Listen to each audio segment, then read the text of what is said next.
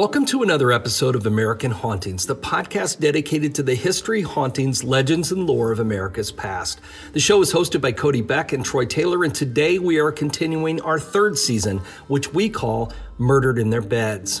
If you're tuning into the podcast for the first time, we recommend going back to episode 36 and start the new season from there. It's the first part in this series and marks the beginning of the transient butcher's reign of terror in the Midwest of the early 1900s. Each episode will not only explore the killer's horrific crimes, but will explore the effect he had on the small railroad towns of the region, especially the town of Villisca, Iowa.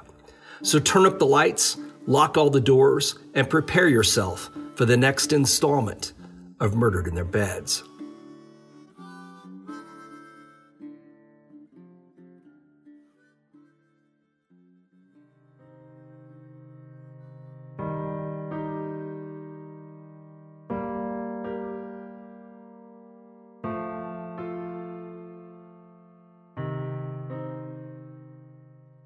In southwestern Iowa, they called it the Summer of Fear.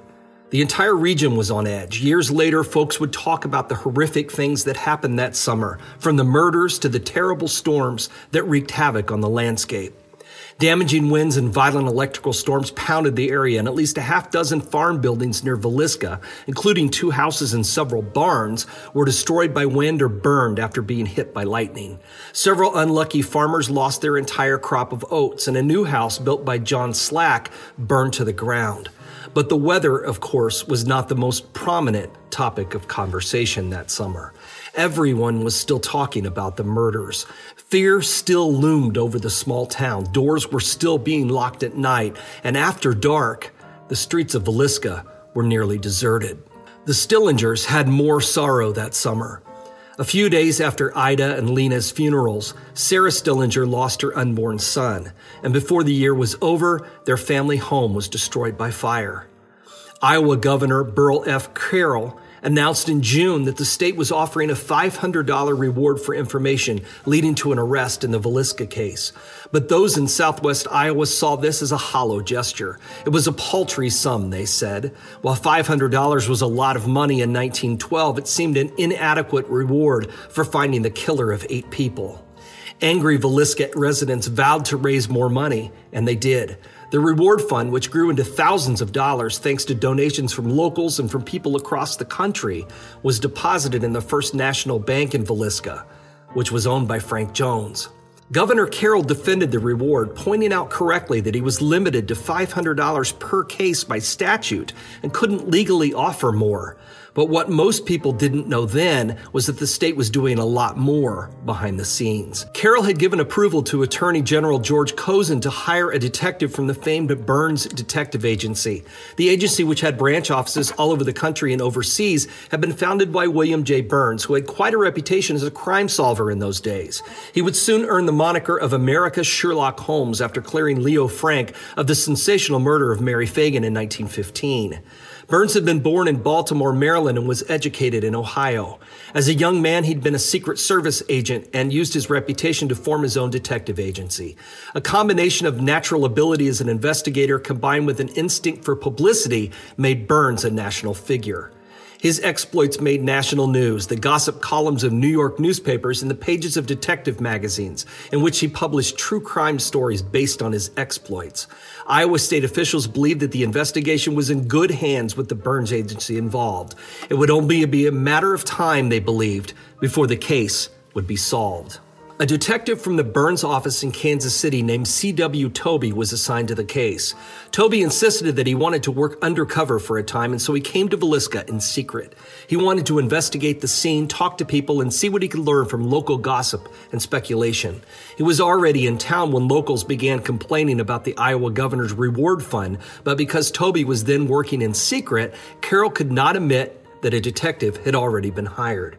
Toby identified himself only to State's Attorney Ratcliffe, Sheriff Jackson, Constable Hank Horton, and a handful of officials that he thought needed to know of his presence in town.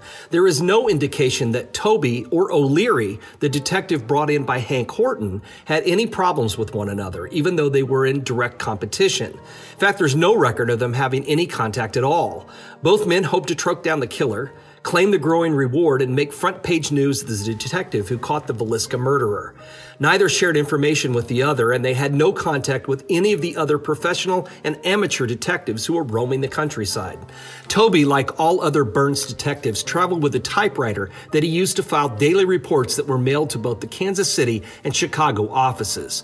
Another copy was sent directly to Governor Carroll. Toby felt that he had a huge break in the case only days after his arrival in town, but what happened illustrates the problems that occurred with having a dozen or more investigations going on at the same time. Mike Kearns was one of two night watchmen who worked in Villisca. The other watchman, Henry Mike Overman, had seen someone he didn't recognize in the town square on the night of the murder and let the man pass without checking to see who he was. He was later criticized for letting this happen, and so Kearns undoubtedly had instructions to check out any stranger that he encountered. On the night of July 6th, he approached a poorly dressed man at the railroad depot and began to question him. The man began acting strangely and then suddenly fled into the darkness. Kearns, along with Hank Horton, searched for the man all night, but they never found him. However, they did discover that he had checked his baggage at the station. He had given the name Otto Matusbach, and his suitcases were checked through to Chicago. Horton contacted Sheriff Jackson and Agent O'Leary, who was working for the county. Even though Toby was in town and had made himself known to law enforcement officials, they didn't bother to tell him about the incident. And why would they? It was a strange man at the train station on July 6th, almost a month after the murders. But anyway, Sheriff Jackson contacted authorities in Chicago and asked them to apprehend whoever came to the express window to collect the man's baggage. Three days later, on July 9th, Chicago police officers picked up the man, and it was only then that Toby was told about the suspect. The only reason he heard about it at all was because he was with Horton when the telegram from Chicago arrived. Toby was irritated by the local police officer's failure to communicate with him, but he made the best of the situation. In his report that night, he noted that he had spoken with Jackson and Ratcliffe about the situation and had confirmed with the Chicago police that Jackson would be leaving in the morning to pick up the prisoner. The next morning, knowing that a letter would reach Governor Carroll faster than his report, and probably worried that none of his recent reports had mentioned a man that locals considered a prime suspect, he quickly sent a letter to the governor and he began it with, quote, We have under arrest unquote, and went on to explain that Matusbach fit the description of one of the men seen in town on the weekend of the murders. Oh, not really. He asked the governor to keep everything under the strictest confidence and added that he was hopeful that this arrest may straighten out affairs here. But as it turned out, Matusbach had nothing to do with the murders. He had been working in Missouri for the previous three months. He had been 200 miles away at the time of the murder and had left on July 6 to return to Chicago. He had stopped in Villisca only to change trains. No one knows why he ran from Kearns that night, but after he had established his alibi, he was released from custody. Toby had to follow up his letter about the arrest with one that exonerated the only suspect he had. But he went back to work and continued his investigation during July and August, only leaving in September after he was promoted to the position of manager at the Burns office in Chicago. He ran down dozens of leads and investigated a number of remote possibilities, but in the end, he turned up nothing of value. He'd heard the rumors about Frank Jones's involvement in the case, but dismissed them. He also heard about Reverend Kelly doing some strange things, but he had little interest in the odd little man as a suspect.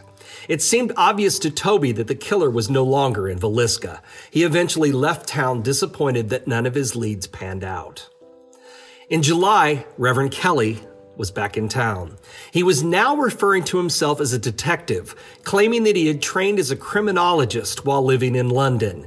His theories about the crime varied from time to time, but in some letters, he stated that he believed the killer was a member of the Moore family. He never named a suspect, but in letters written in the weeks after the murders, his ideas seemed to coincide with the early speculations about Sam Moyer, the itinerant drifter who had been married to JB's younger sister, Anna. Regardless of what he wrote, though, Kelly would talk to anyone who would listen to him about the murders. One night, he became so agitated in the lobby of the Villisca Hotel that frightened guests asked Mike Kearns to come over and settle him down.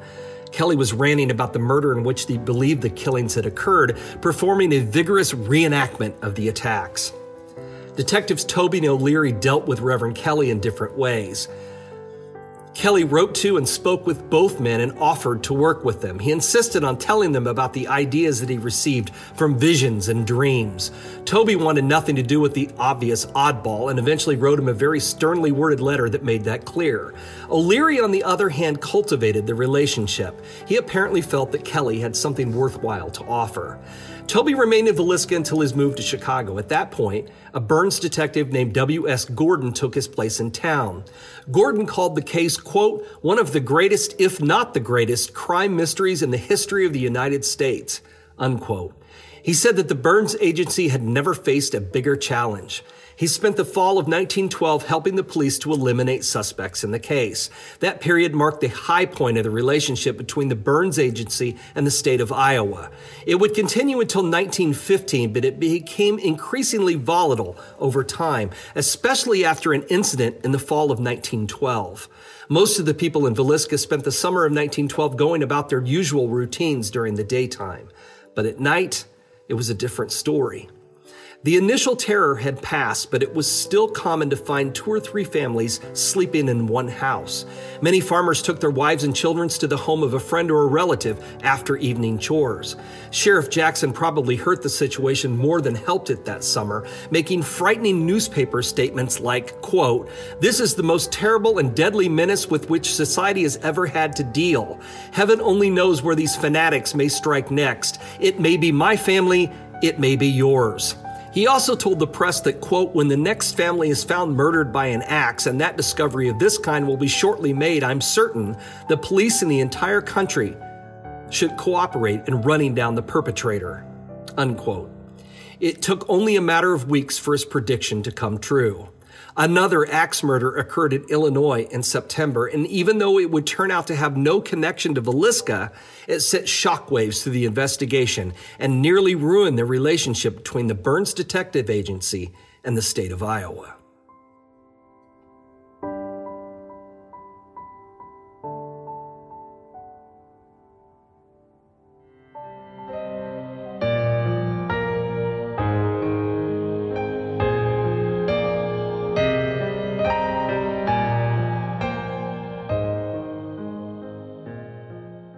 In the early morning hours of Sunday, September 29, 1912, brutal murders were committed in a lonely house near Payson, Illinois, a quiet farm community east of Quincy. The murders would stun the people of Western Illinois, ruin the lives of the accused killer and his fiancee, and shock the Midwest. On the morning of September 30th, news reporters in Quincy were already at work fanning the flames of panic. Murdered in home screamed the headline, spreading the news of the previous day's events. The newspaper columns that followed told the harrowing tale of the murders of Charles Pfanschmidt, his wife Matilda, their 15 year old daughter Blanche, and a young schoolteacher, Emma Campen, who boarded with the family. The bodies were removed from the Pfanschmidt home after a fire swept through the residence on Sunday. The police surmised that they might have been killed as early as Friday night, and the fire set the next day to destroy the evidence. Telephone lines to the house had been cut, making it impossible for friends to reach them on Saturday. Neighbors spotted smoke coming from the house very early on Sunday morning and alerted the authorities. By the time they arrived, it was burning out of control. The fire nearly destroyed the house, and when the metal roof was removed, the bodies of three women were found lying on blood soaked mattresses in what would have been the upstairs bedrooms of the house. The roof had preserved the corpses well enough to reveal that the women had been bludgeoned with an axe while they were sleeping. Another body was discovered in the ruins of the cellar. There was so little remaining of the charred corpse that it was impossible to determine its sex. The flesh and bones of the head, arms, shoulders, upper trunk, legs, and half of the lower trunk were gone.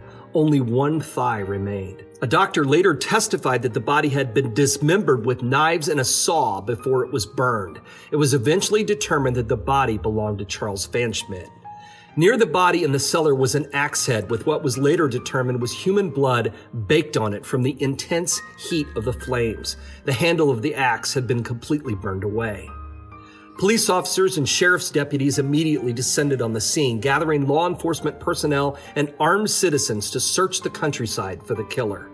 Bloodhounds were brought to the scene in an effort to trace the murderer who, it was believed, had driven to the home in a buggy on Saturday night, a few hours before the fire was discovered. It was no surprise that the police believed that Billy the Axeman had struck again. According to newspaper reports, they were seeking, quote, the degenerate who had perpetrated several axe murders in Iowa and Colorado recently, unquote. They also noted that the crime was similar to the horror in Villisca, and the local police were not the only ones who believed this. This new murder got the attention of the Iowa Attorney General, and he asked the Burns Detective Agency to send a man to look into it. C.W. Toby, who had worked the Villisca case in July and August before going off to manage the agency's Chicago office, assigned himself to the investigation. Detective Thomas O'Leary from the Kirk's Detective Agency was still embroiled in the Villisca case, and he also went to Quincy to investigate. The two men were soon to clash, causing a situation that managed to help the killer escape prosecution.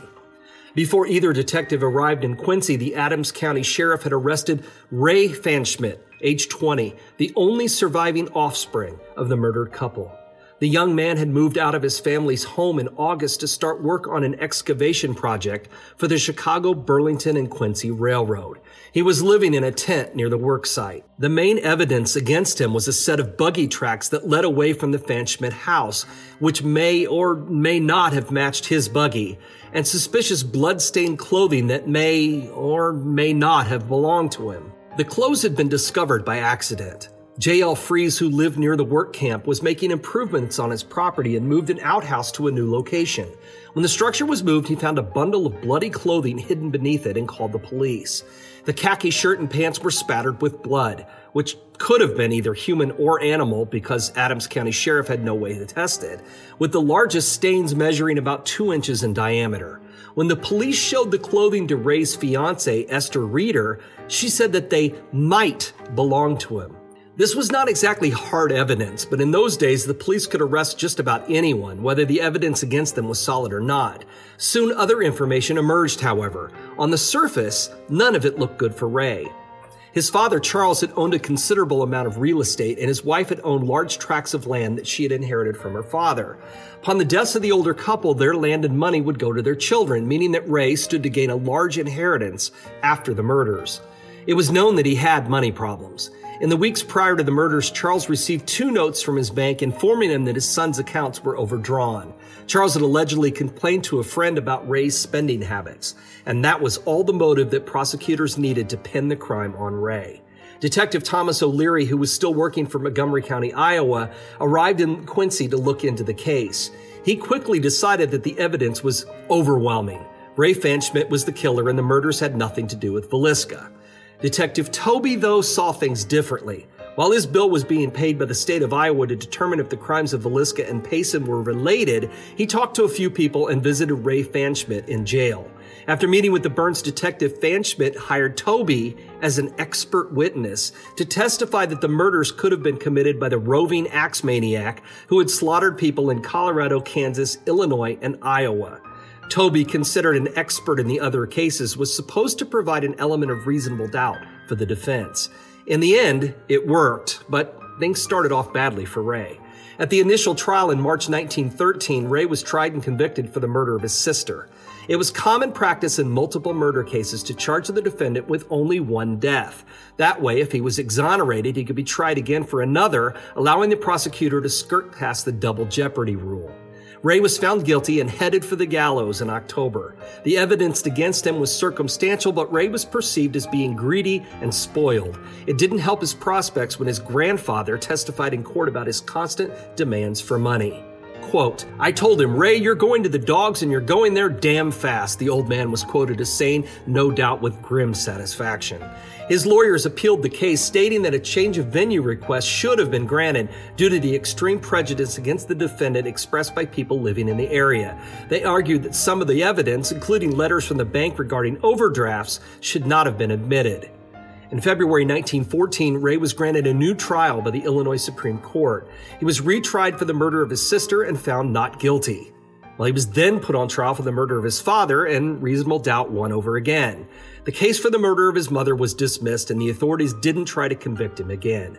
Ray collected his inheritance and left Adams County for good. Many people strongly believe that Ray had gotten away with murder. If so, C.W. Toby helped him. For a time, the Burns detective was on the payroll of not only the state of Iowa, but was also being paid by the man he was been hired to investigate. It may have seemed like an ethical dilemma, but if Toby could have connected the case in Illinois to the case in Iowa, he would have done so. The reward fund connected to the Villisca murders alone was substantial, and Toby, along with the Burns Agency, would have profited from a solution to the crime. Things were eventually smoothed over, and the agency would continue to work for the state until 1915, although no hard evidence was ever obtained by the Burns detectives. The Illinois murder stunned the people of Villisca. They had pinned all their hopes on a solution to their own murders, but that was not to be. There was no connection between the two crimes other than that the murders were committed with an axe. The Pfanschmidt crime, while baffling, had almost none of the similarities between the earlier murders in Colorado, Kansas, Iowa, and elsewhere in Illinois. I take that back. There was one other connection between the Pfanschmidt murders and all the others. The murder in Payson would also never be solved. The murders in Payson, Illinois that year show how quick that everyone involved in the Villisca murders, including law enforcement officials, wanted to believe that a sinister, faceless killer was at work. They didn't want to believe that the man who had murdered the Moore family and the Stillinger girls could be a local, someone that they all knew. Billy the Axeman had now taken on the role of a Midwest boogeyman, lurking behind every murder where an axe was used and in some where it wasn't. Near Council Bluffs, Iowa, in the summer of 1912, a Danish farmer named Martin Thompson, his wife, and their eight year old son were found dead in their home. Their throats had been cut with a butcher's knife, and the heads of the woman and boy had been smashed with a hammer. Early reports incorrectly stated that all of them had been killed by an axe. Newspapers and local gossip immediately speculated about a connection to Villisca, Colorado, Kansas, and Illinois murders, and Sheriff Jackson and County Attorney Ratcliffe went there to pursue it. When they arrived, their hopes were dashed when local authorities showed them a suicide note written by Thompson. He'd killed his wife and son and then turned the knife to his own throat. After their hopes had been dashed by the evidence in the Pfanschmidt murders in Illinois, the authorities began another anxious frenzy of searching for clues in Villisca. Things had become so desperate they were willing to try anything, even spreading the word that Lena Stillinger could identify her killer. According to a newspaper report, detectives had somehow acquired a photograph of the murderer from an image preserved on the retina of one of Lena's eyes. She had apparently awakened during the attack and her body was found with its eyes open. They were checking the image now, they said, and planned to make an announcement about the killer's identity soon. Needless to say, no announcement ever came. It's believed that the story was planted by one of the detectives in the case, hoping that it might force the murderer to identify himself in some way if he thought that his name was going to be revealed. Billy the Axeman continued to strike fear in the hearts of people all over the Midwest, but where was he? And would he strike again soon? If you have the nerve to return for our next episode, we'll be taking a journey to the town of Paola, Kansas in early June 1912, the last Axeman attack before the killer arrived in Villisca. So remember to lock the doors when you go to bed tonight. And just in case, you might want to look under the bed and make sure no one is hiding there. You don't want to end up on the Axeman's list.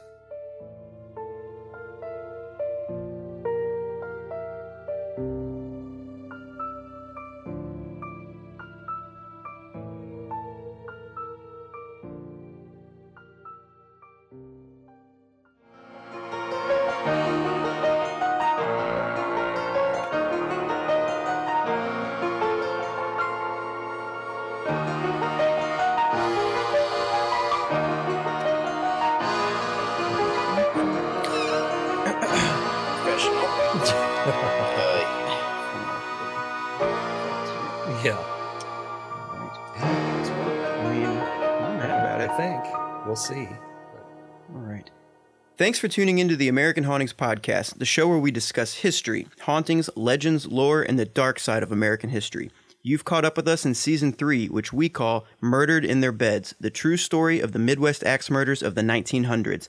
I'm your co host, Cody Beck, and with me is my co host, author, historian, crime buff, and the founder of American Hauntings, Troy Taylor. Hey, glad to be here again. Yeah, thanks for coming back. I think actually every time I should say that we're glad to be here because it Yeah. beats the alternative. Right. So I just I should introduce you to Sam. I have a special guest this week. Oh, yeah, uh, Troy Taylor. right, just right. Back yeah, happy to happy to be here in the studio with you. Thanks for making the time, man. You know, I know it's scheduling. It's uh, my assistant talking to your assistant's Right, assistant, it's and hard to you know get that all worked out. Oh man, it's tough. Okay, so uh, we've been starting off each episode now, uh, acknowledging some of the iTunes reviews that we've been getting, and so I wanted to start off by sharing a review from Kimmy N. She said, I'm new to the podcast, but it's awesome, very informative about the locations, which I truly love, and then the other creepy stuff mixed in. I love the banter. Well, thank you. Uh, I did I did want to ask Cody and it was Troy. cringeworthy. I know. I did want to ask Cody and Troy, go back to uh, American Hauntings Podcast 13, start listening at 2140. There's several, several people in the room and I can hear talking, but who's whispering if you're all talking? So my first answer is ghosts. the second and most likely answer, it's probably actually my little brother, Ricky Oh yeah, I forgot he was there. who was wasn't uh, he was Yeah. kind of producing uh, that show for me because Yeah. uh, long story short I had something else I had to do and we were getting all the Right. guides together. Yeah, you weren't there. I wasn't there. I was there for the right. first you one. had to leave. Yeah, Yeah, yeah. I, I- remember that now. Yeah, so uh, it was really, really hard to coordinate all the schedules of all the guides, Right. and the time that they could get together, I couldn't be there. So we had somebody else Right. come in, and I'm guessing Ricky was probably like, "Am I doing this right?" Or like, you know, what, Yeah, what am I doing? It probably was him. I didn't Yeah. think about that. So thanks for the review um, on iTunes. We really appreciate that, and the the rating. It just really it really helps people find our podcast. Right, right. So thank you so much for that. Uh, we have some stuff coming up, some events and things. We do want to talk about we it? do. Um, actually, April 30th, which is by the time you hear this, will be just days away, I believe. Yeah. Um, and we have, or I have, a new book coming out called "A Song of Dance and Death," which is, uh, as I like to, uh, just short descriptor: sex, drugs, magic, murder, rock and roll. Um, amazing. It's uh, so it's if you were at the conference last year at the Haunted America conference, uh, I did a presentation on um, part of this book uh, on some of the curses in the 27 Club, and that is that's a small part of this book. It's it's all about the you know the effect of the occult and the history of rock and roll. It was just a it was a fun book to do. Yeah. I mean you know it's just one of those things, and I am not a musician. I've never been a musician. I cannot sing a lick, uh, but I've been, you know, obsessed with music my whole life. So this was one of those books that I've always wanted to write something like this, and it it, it just came together. So it was a lot of fun.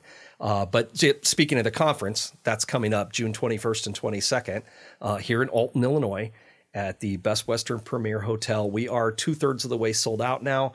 So we've still got uh, a month and a half, a little over a month and a half to go by the time you hear this get your tickets. I'm telling you, we've got after hour events. Some have already sold out. Some of them are close to being sold out. Um, we're, like I said, two thirds of the way to sold out. So you don't want to miss this event. It's a blast. I'm sure we'll be recording some stuff. I know that we'll have a table for the podcast there at the event. Yep. Uh, we'll be recording some stuff again this year, uh, some interviews with some of the people, and it's going to be fun. So you'll get to hear some of it, but it's hearing about it on the podcast is not, definitely not the same as being there. So it's something that you don't want to miss if you're into this stuff. So um, just quickly, we had a few other events coming up. We added a tour, which um, I, I'm going to confess to you that we're recording this a little before it's going to happen. Uh, but on May 4th, we have a Ghost of the River Road tour. We rescheduled when we had some seats available for it. Um, an evening with the dead on May 24th. I think I forgot to mention that in our last. Episode. I think you did, yeah.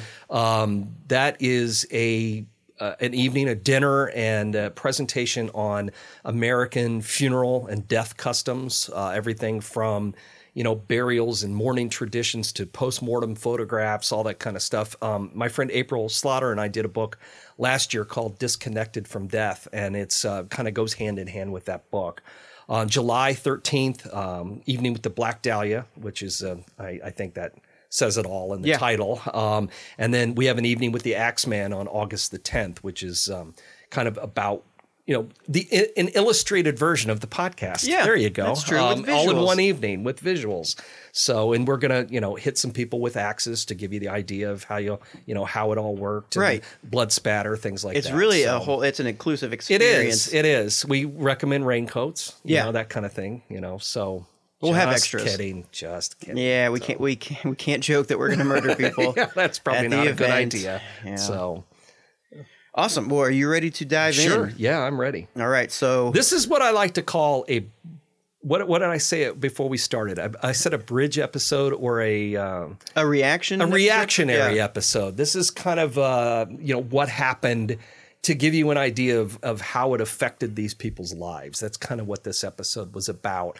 It's not. I know, and I uh, you know I apologize. It's not a super long. It wasn't a super long episode, uh, but this was all stuff that is integral to the story, so it needed to be told. Yeah, So- absolutely. So in Villisca, uh, we have what you called the Summer of Fear in southwestern Iowa, which, which I think sounds like a great concert that I would want to Right, go It does, to. doesn't it? Yeah. Yeah. By, and featuring one of the bands, The Morbid Curious. Yes, and we're actually going to touch on that later, but I, I like it. I love it. So that I used it again. Well, I, I mean, I love it, but yeah, Yeah. I'm gonna I'm gonna mention that to you later. Um, so obviously, people are scared, you know, from the things that have happened, but it, it wasn't just that. There were there were it was a really weird. Um, it was a weird summer. Yeah, weather and Yeah, stuff. it was so a there weird summer. Damaging winds, violent electrical storms. At least half a dozen farm buildings near Villisca, including two houses, several barns, were destroyed by wind or burned after being hit by lightning. Struck by lightning. You Yeah. must have felt you were. It, Getting those targeted. people must have felt like they were under attack. Right. That summer. Right. Well, know? they angered some god. They Yeah, had to, exactly. sacrifice someone. I don't know. Exactly. Because also farmers lost a bunch of their crops. Yeah. Um, and a new house built by John Slack burned to the ground. Yeah. So sorry, John. Um, that's unfortunate. A few days after Ida and Lena's funeral, Sarah Stillinger lost her unborn son. Yeah, she had a miscarriage. And before the year was over, the family home was also destroyed by fire. So Yeah. bad luck. you for the have to Stillingers you too. have to believe that you're being targeted. Yeah, no this kidding. point. You feel like Job at this point. So Yeah, exactly. So, and I mean, I'm sure I would. I'm not a doctor. I would attribute. I mean, losing her unborn son, I would definitely attribute that to stress Oh, from yeah, everything absolutely. that's Yeah, happened. absolutely. Um, so that's that's terrible. So the um, the people in, in Iowa, they were able to. I don't know if it's a police station or the government how it works, but they offered a five hundred dollar reward. Well, the governor, or the, governor, put okay. up a five hundred dollar reward, and people didn't think. I mean, while that was a lot of money Mm-hmm. in nineteen twelve, people were upset because they felt like it wasn't enough. But Right. by was- law, that's all he could do. right, and Yeah. so I did. I but did, they were at work on other things. Yes. Yeah. Yeah. So I did the math on that, and I'm not even making any jokes this time. It was about thirteen thousand dollars today. But again, he was limited, and that's all he could do for the reward. But there was stuff going on behind the scenes, basically bringing in special investigators Right. to operate um, sort of in secrecy, letting people know who needed Right. to know. Right. But other than that, they were just kind of hush about it. Uh, you mentioned it seemed like an inadequate reward for finding the killer of eight people. So the Villisca residents vowed to raise more money um, for a reward, and they did. The thousands of dollars were deposited in the First National Bank in Villisca, which was owned by Frank Jones. Right, which is ironic considering that a lot of people were thinking that he had been the one who had something to do with the murder. right. Were there a lot of banks though? I mean, did they really No, have there were there were a couple of. I mean, you got to remember this town was a, was a lot bigger than it is Uh, now. right. I mean, you, there were you know restaurants and stores and you know an opera house and you know all these the banks and all this stuff. So there was a lot more going on there. So there were several banks in town. That just happened to be the most prominent bank, Mm-hmm. and um, you know he owned it.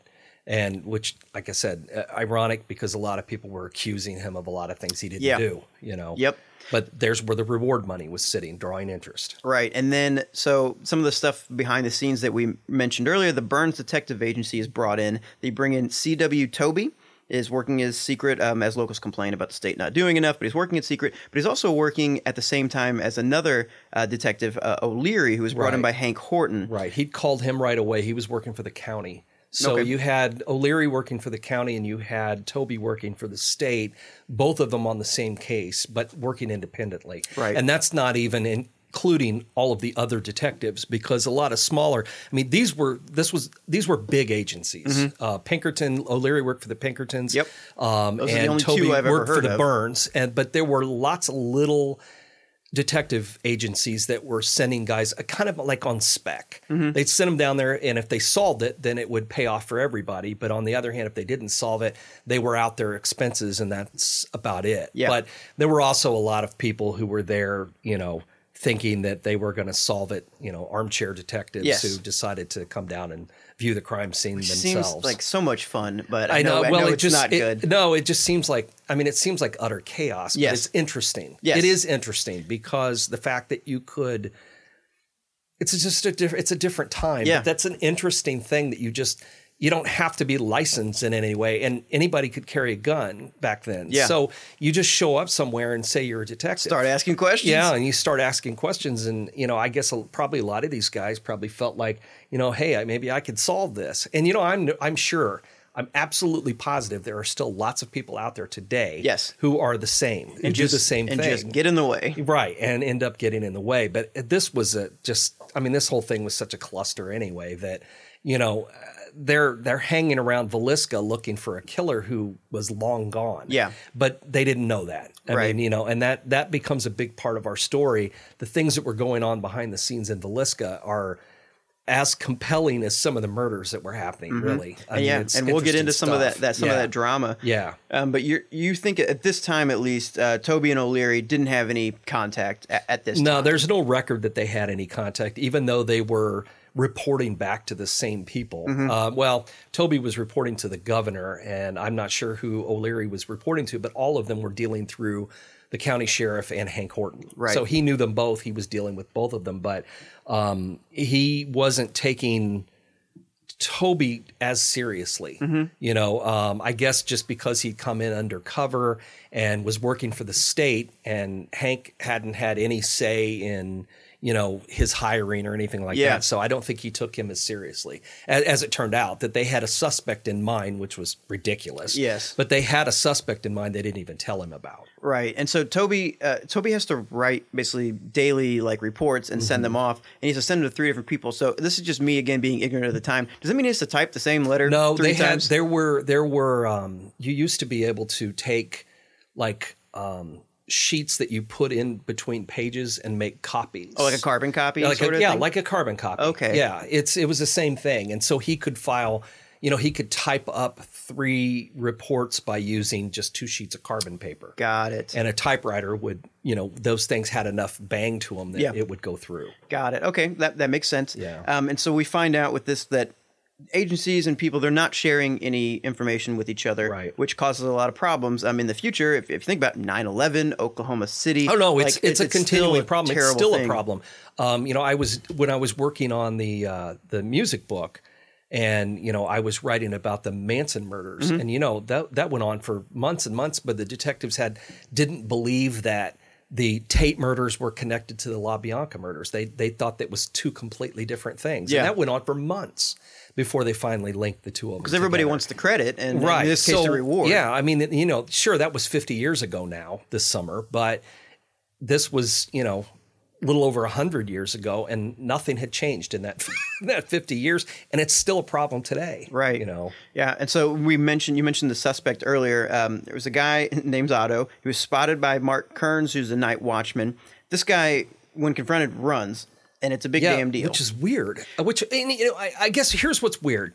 I think that Mike Kearns was was one of two night watchmen who worked for the city. Mm-hmm. Um, you know, he was really just uh, like a step down from Hank Horton, really. so do they have and- do they have weapon? Can they arrest people? How does this work? Yeah, they could, but I mean, there was usually nobody to arrest. It Uh-huh. was usually taking somebody drunk and putting them in the But they could yeah, arrest. they people. could. Okay. But so on the night of the murders, he said that he saw someone he didn't recognize in the town square that night and didn't didn't confront him. Well, Why would but you? why would you? But in hindsight, Yeah. they're looking back and they're saying, "Oh man, this guy really screwed up," you know. But you know, he didn't. He had no way of knowing that didn't know anything there was bad was going to yeah. happen. So now.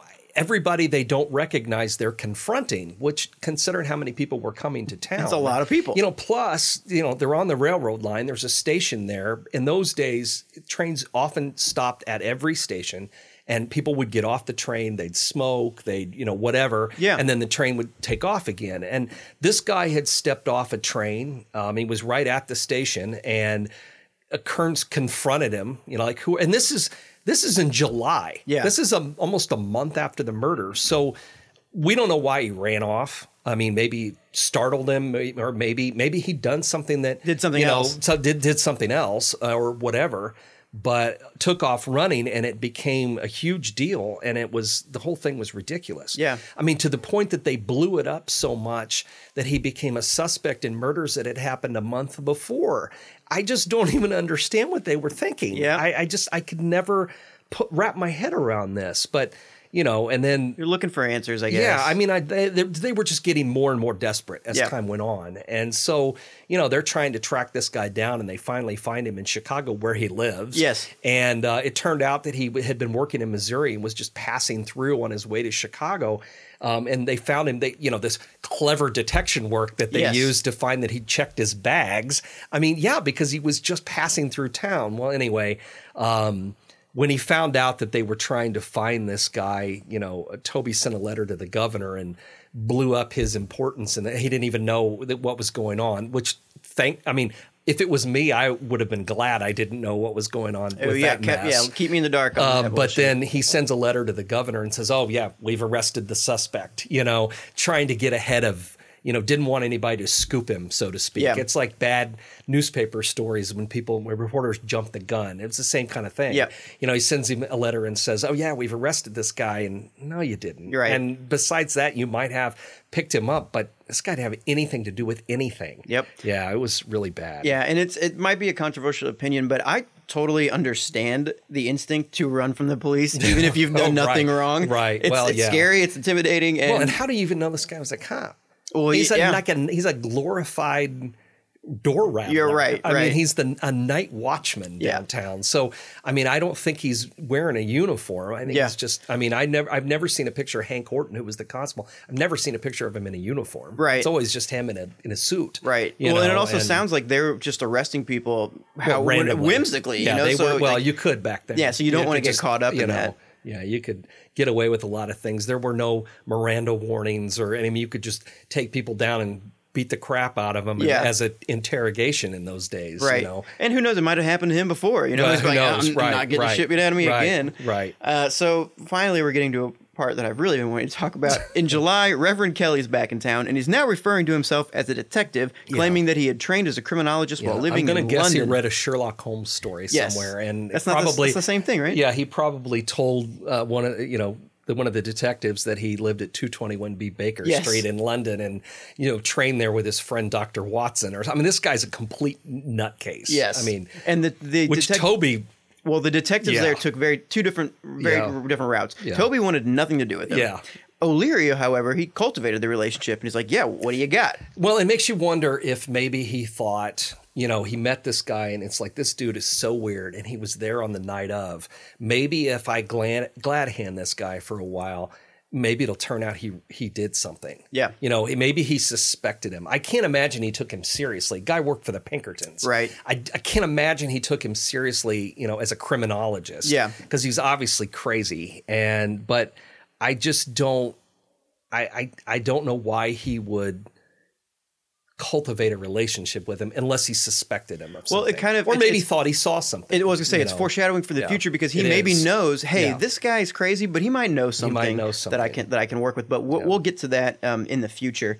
So, and we mentioned that this this summer of fear, the, the nighttime was still bad in Villisca because the initial terror. Had You know, passed. you didn't mention about Reverend Kelly was the thing about. I, I thought for sure you'd What's comment that? about him at the hotel doing Oh, a oh, reenactment okay. of the murders. Yeah, no, I- so- yeah, no. Well, we talked about it like outside. my favorite part. Yeah, yeah. Of Tell us about this- this story. incident. Yeah, it's just he he would just you know we we talked about it before, and I I was reading about it, but he um you know would talk about the murders to anybody who anyone. would listen, and then the, the night they had to call Mike Kearns to come down to the hotel because he was in the lobby Yeah. with a you know captive audience of people there reenacting the murders and was getting so worked up they called the police and i thought this is why o'leary must have cultivated a relationship with him because he just thinks this guy this guy's got to be connected to this somehow Right. Well, I think it's also the flip side. It's probably why Toby was like, "I'm not touching that." yeah, well, yeah, pole." absolutely. That and I don't need to carry around a towel with me because every time he talks to me, he spits, all Spits over, all over, me. yeah. So Yeah, I, I mean, we all, we all, I think we all know people like this. And Oh, like, yeah. sir, this Close is a, talkers This is a McDonald's, please. Can you, can you just give me your Yeah. order? Like, I don't need to know about your Yeah. conspiracies here.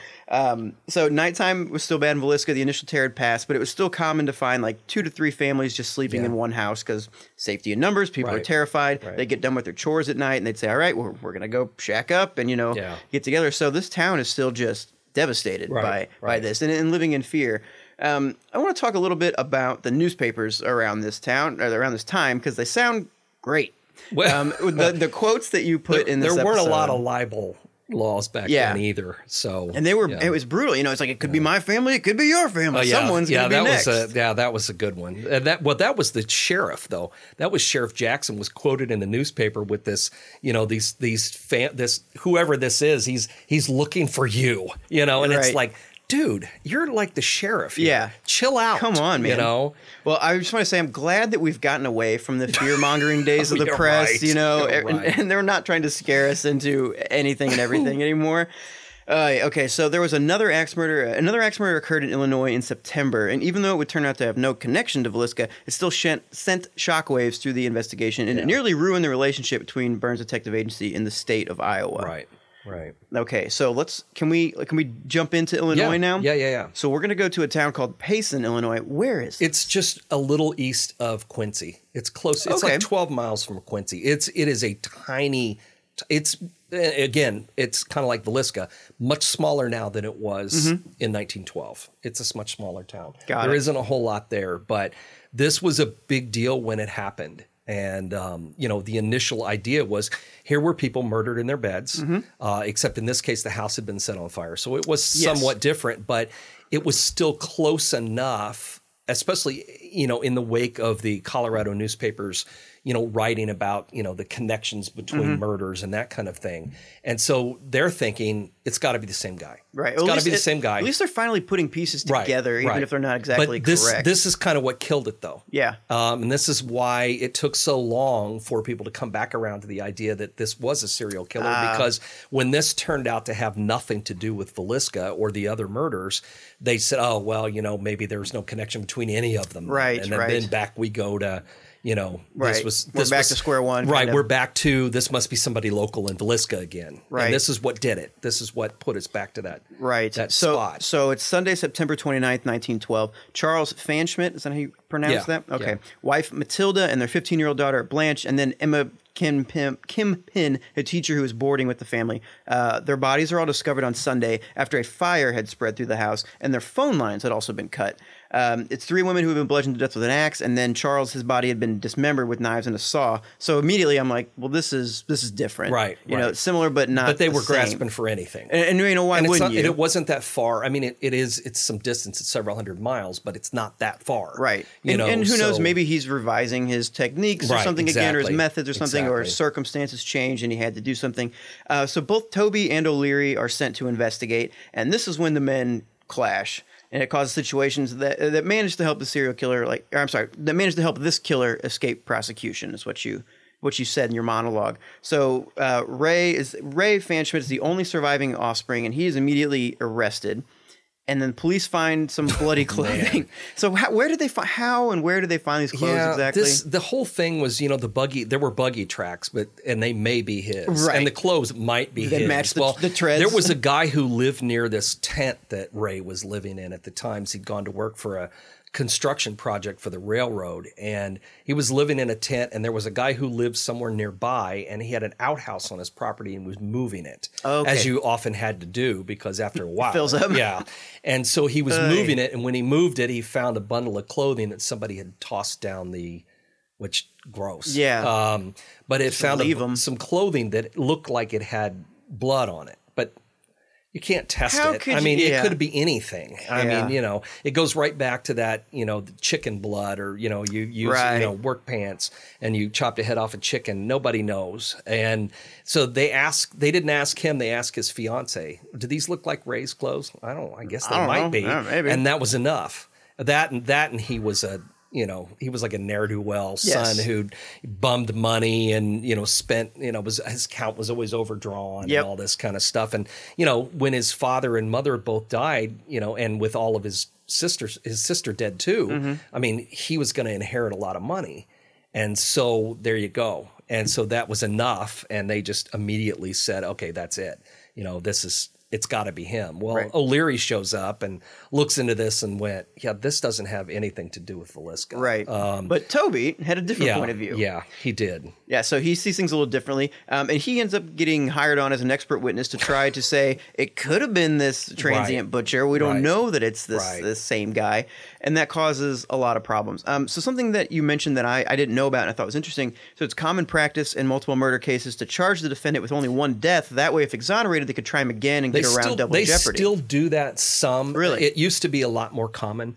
Um, it still happens today, even. Um, you'll hear about a case of, you know, a whole group of people being murdered, but they'll only put you on trial for one of them. I didn't know um, that. And then that way you've got a backup. Yeah. And they used to do that a lot.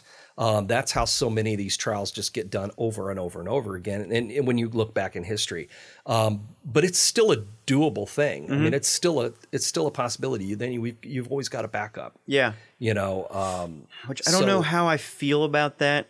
Um, you know, I just because I mean the the way the justice system works is you're you're defending someone even if you think they're guilty. What you're trying to do is make the prosecution prove it. You know, Right, and, right. and beyond a reasonable doubt, sort of thing. And I don't know. I, I don't want somebody to get off and, and you know for something that they did and have no chance to get any kind of retribution. But again, I don't want to lock up innocent people. Well, but it also seems like that. It seems like you're not really that confident about your case. yeah, You know what yeah. I mean? If you're you're not that sure that you can get them on, you know, four murders. Yeah. Instead, you're trying them for just one of the murders, and that. But but it was a fairly common technique. Mhm. I mean, it makes sense because of the way the laws work, but Yeah. I could see a judge definitely being like, "Yeah, you don't seem like you got this on lock Right, exactly." So. I don't know. I'm yeah, well, things were different. I mean, look what they arrested him on. Right. I mean, Well, no wonder this people was run like from the police then. Yeah, this was like the you know the epitome of circumstantial evidence. I mean, this was just so weak. Yeah. you know, the whole case was really weak, and um, I mean, that's not to say he didn't do it. Yeah. I mean, for all we know, he did. I mean, somebody did. It wasn't our Billy the Axeman, but I mean, somebody did it, and it certainly could have been him, but you certainly couldn't prove it with the evidence that they had against him. Yeah. know, as as it turned out. I would So- be I would be pissed too at the fiance. It's like when you say you're going to marry me, you take on the responsibility to cover. No, he was with me from two to four a.m. Yeah, right. He doesn't wear those Thanks clothes. You kidding me? Yeah, he never wears Yeah, blue. thanks a lot. Something like that. So eventually he's tried, but he's exonerated on all these different Well, murders. first he was first they Right, they found they him- found him guilty, and that was purely on emotion. so there, and so when they go know, back, is it an appeal then that they go back? yeah, to they do it again? appealed, and and his attorney said, you know, this shouldn't have been tried in Quincy, 12 miles from where it happened. Mm-hmm. Yeah. because everybody had already been turned against him. Right. And so, but then you know he eventually was cleared of everything and disappeared. collects his inheritance, yeah, pieces out. Off. Yeah, And you said the only connection between these murders and Villisca is that they were just both never solved. never solved. Yeah. Yeah, so Billy Billy the Axeman had now taken on a role of a Midwest boogeyman lurking behind every murder where an axe was used, and even some where an axe wasn't used. yeah. yeah. So, uh, Council Bluffs, Iowa, in the summer of 1912, families found murdered. Early reports indicate incorrectly that it's Billy, but we know it's not because of a suicide note, and among other things. Well, among other things, but you know, a murder happened and it wasn't that far away, so they Yes. just automatically assumed it must be connected. Right, so same same story all over again. families killed their their throats are slit and then they're killed hit with a hammer and then the man who did it the father in, in this group he slits his own throat Yeah. to kill himself Yeah. that is so weird to yeah, me actually, I've I've actually written about, and this is all older stuff. Usually, it's usually with straight razors, but I've re- written Ah. about quite a few people who've done that. your that. throat not not your wrist or something way. huh Yeah. that just oh, I mean it's all fucked up but it's, Yeah. it seems really weird and so this just makes me think you see kids monsters are real Yeah. they just look like you Right. and me Yeah. Okay. uh, it's just that taking yourself out that way. That's just I can't imagine. But anyway, so uh, they use an interesting tactic then to try and get the killer to come forward, and this makes a lot of sense for stuff you were telling me about in the first couple episodes. Um, they claim to have a photo of the killer, and they say of, of in Villisca, and they said that the reason they had it is because Lena had a picture of the person who killed her. Trapped on her retina, essentially, like the last thing you believe see. it or not, this was a common belief. Yeah, and then you Um, mentioned that, a but few years talk about it before that, people believed that that was a, you know, in the early days of forensics, I guess, um, you know, when fingerprints were thought to be a mythical kind of thing. That surely that's not. Surely everyone's fingerprints aren't different. That kind of thing. Right. And um, they. There were a lot of people who honestly believed that a dying person, the last image they saw would be imprinted on the retina of their eye. Mm-hmm. And if you could remove that image somehow by taking a photograph of it, Right. then you could find the face of the killer. I mean, this was a, actually a common thing. So crazy. And so somebody planted this story in the paper, even though no picture like that was taken.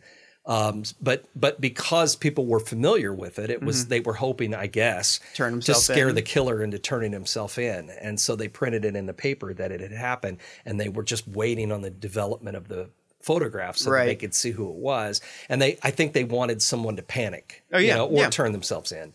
And um, obviously that didn't happen. Yeah, and, and which I I, it, I it understand. wasn't real. I understand the tactic for sure. Um, it's interesting, and it's me- not true. You can't actually do that. It's that, interesting to me, yeah, that, because as we all know, the visual information you see, it is stored on the retina, Oh, right, and not somewhere. right. But it kind of makes me wonder about in the future, uh, would you be able to, you know, light up the brain and grab some visual information of someone? You know, I don't know where stuff's stored. I don't know how that works. Is there a movie like that? Or It's something? like a Minority Report Oh, stuff, yeah, that's probably, and was, different probably things, something like that. Uh, which is very, it's kind of different. But I, I wonder, you know, could you tap in and see what people have seen, and uh, how biased would it be? Uh, you know, I don't know. Um, it's very interesting.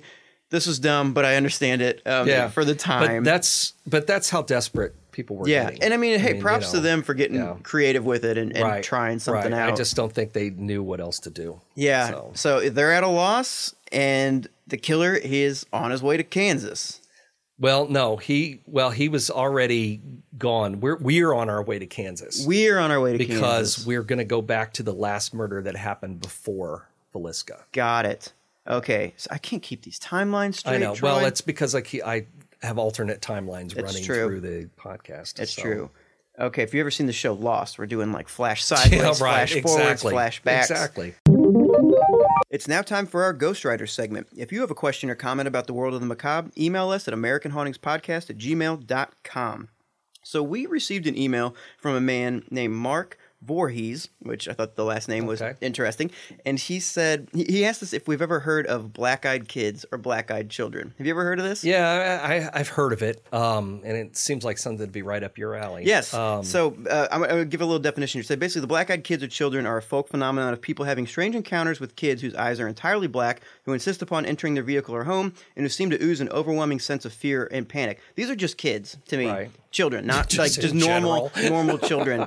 Um, uh, one of my, my good buddies, uh, Jack, has t- sent me videos about this before, and he's like, "Hey, check this out! I know you Yeah. hate kids. Look Yeah. at this." And these stories, it's basically you know people will see a kid on the side of the road, or a lot of times they'll come up to their house and knock on the door and be like, "Hey, we need to come in, use the phone," and like something's just off about it. It's like the uh, it's like Resur- Resurrection Mary, but like evil sort of, and with children, you know. Um, but I mean. Have you written about this no, or talked no, about I it at all? haven't. I um, I mean, I've heard of it. It's it's it's. I always just sort of put it in a category of you know, shadow people and things like that. Yeah. It's not anything that I've really ever encountered. You'll hear people talk about it sometimes, but I've never actually spoken to anyone firsthand who's ever encountered a uh, black-eyed children. Mm-hmm. Do you I think just- these are, is this an internet like Reddit phenomenon I don't. sort of I don't think so. Is it just older than that? because, Yeah, I think it's older than that. Just because people have been talking about it for so long, I, I won't. I won't say it doesn't exist. I mean, I mean, it's you know, we're not. I don't think we're talking about the realm of Slender Man here, Right. I mean, I think there's there's probably something to it. It's just not anything I've really had any kind of experience with, Right. Or even you know, secondhand experience. Yeah. With. So no, it's Well, not if you've had any about. experience with black-eyed kids, you, not your buddy's uncle's, you know, Your- dog. your cousin's Yeah, stepbrother, Write in, tell me about it. Um, I I need more reasons to be terrified. uh, moving on, the next email we got was from Leslie, and she said, "Hey, you know what? I think you should call your listeners the morbidly curious." and I was like, you know, that's kind of like uh, I I like it. It adds up. I think people who listen to this podcast probably are morbidly curious. Probably. It might really hinder Troy's plans for calling his band that. Yeah, but, uh, right. but I think that will that will be okay. Uh, last but not least, we have a couple new patrons that I wanted to give shout outs to. So thank you for supporting our show, Elizabeth, Teresa, Ken, and Christopher. And if you would like to check out our Patreon and see what kind of different rewards and fun stuff we have and access to bonus episodes and t-shirts and things like that, you can do so at patreon.com slash American Hauntings. Okay, well, I think we'll wrap this up. And uh, with that note, I'd like to thank everybody, everybody again for listening and uh, for your emails and your comments and your reviews and that kind of thing. So please, you know, leave us a review on iTunes um, or wherever you listen to the show, and um, we'll uh, who knows we may read it on the air or we may just show it to each other and go, oh well, great, cringeworthy, you know, whatever. So anyway, th- thanks everybody for listening, and we will see you again next time. This episode of the American Hauntings podcast was, was written by Troy Taylor. It is produced and edited Can't- painstakingly can't by me, just be the Cody end? Beck. In each episode, we try No to combine history, folklore, legend, imagination, and the truth to reveal more about America's most haunted places, strange tales, and unexplained events, like this podcast. American Hauntings is a bi-weekly podcast. Check out our new episodes on your morning commute every other Tuesday to hear our latest episode and take a brand new look at history and hauntings. You can learn more about our podcast and find new episodes on iTunes, Stitcher, Castbox, Spotify, or your other favorite podcast apps by searching for even heard of American Hauntings or you can go to AmericanHauntingsPodcast.com, uh, where we also have links to Troy's books, information about upcoming tours, events, and haunted happenings. Remember, if you love the show, American Hauntings is more than just this podcast. It's books, tours, events, ghost hunts, and the Haunted America Conference, all of which you can find at our website at AmericanHauntings.net. And if you're one of those people who wish we had a new show every Good God, week, you talk about me reading too fast. well, you can have that. You have the chance to support the podcast by checking out mm. our Patreon page. At least you're putting As a some supporter, emphasis in it. you can get so. bonus episodes of the show, t-shirts, great stuff in the mail, and more. We're extremely excited about producing more shows with better equipment, and with your help, we can dedicate more time and resources to making that happen. Take a minute and check it out. We think you'll like what you find at patreon.com slash American Hauntings. You can also find your host on Twitter, Instagram, and Facebook. And if you have comments, suggestions, reviews, or jokes, be sure to pass them along. Until next time, goodbye, so long, see you later. All right. Cool. I'm just going to leave it in with the mistakes. Oh yeah, why not? Fuck it. Yeah, It's why not? fun. It is just.